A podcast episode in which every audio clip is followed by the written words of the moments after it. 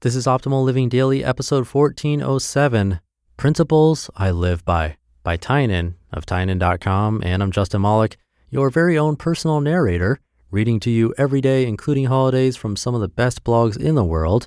And happy Friday. For now, let's get right to it as we optimize your life.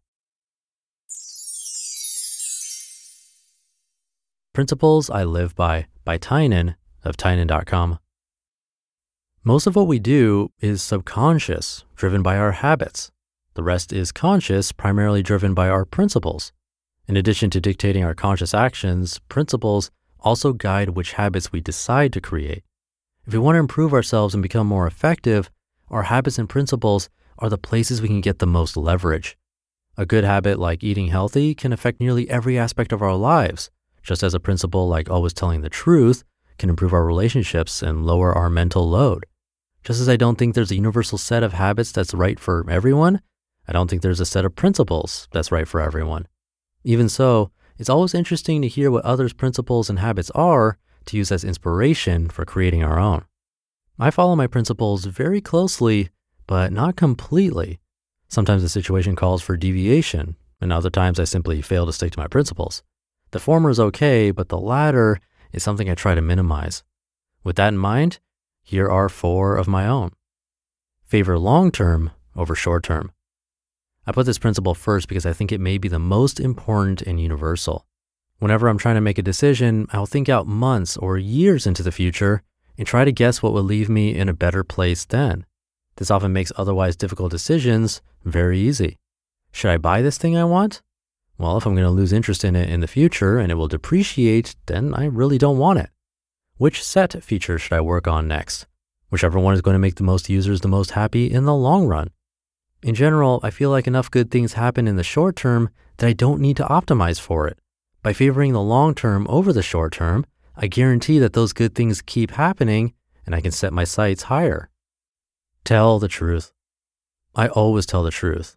The only exceptions I can think of are when I've promised someone not to reveal something and it's asked by someone else, or when I'm talking with an authority figure and it'll make both of our lives easier if I lie.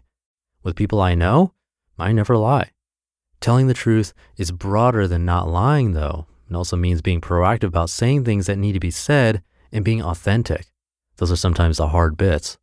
Besides the benefits of serving those around you and not having the cognitive load of trying to keep lies straight, telling the truth also helps you make other decisions well. If I know that I'm going to tell the truth about everything I do and never hide it, I am more likely to make decisions that follow my other principles and ethics. Output over input. We can divide the way we spend time roughly as input and output. Input is reading, watching TV, listening to music, and eating great food. Output is creating work, making connections with other people, and using our hands to build things. There's obviously a time for input, but whenever there's any doubt as to what I should be doing, I favor output. This is because output teaches just as well as input does, and we have a societal bias towards input. It's easier to watch TV or movies, so I have to stack the deck in favor of writing, programming, and even drawing. Be different. I believe that our time on earth should be used to benefit others, making life one big pay it forward Ponzi scheme. By setting our sights low towards just making a few people's lives a little better, we can take the pressure off ourselves that might otherwise drive us to try to save the entire world. Being different has value on its own because it gives people alternatives and can inspire them to break out of the mold. When you do something very different, even as minor as figuring out how to make living in RVs really great, you get that chance to impact people in a small way.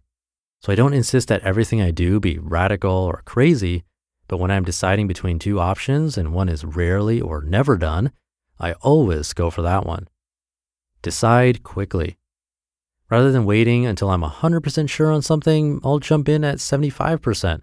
This means that I make a lot more mistakes than most people, but it also means that overall, I'm still making more decisions and making way more of them than average. I believe that the quality of my life, as well as the impact I'm able to make, will be controlled largely by my ability to make a lot of good decisions. By not waiting for certainty, I get to make maybe twice as many decisions and they're probably not much worse than they would be if I took more time.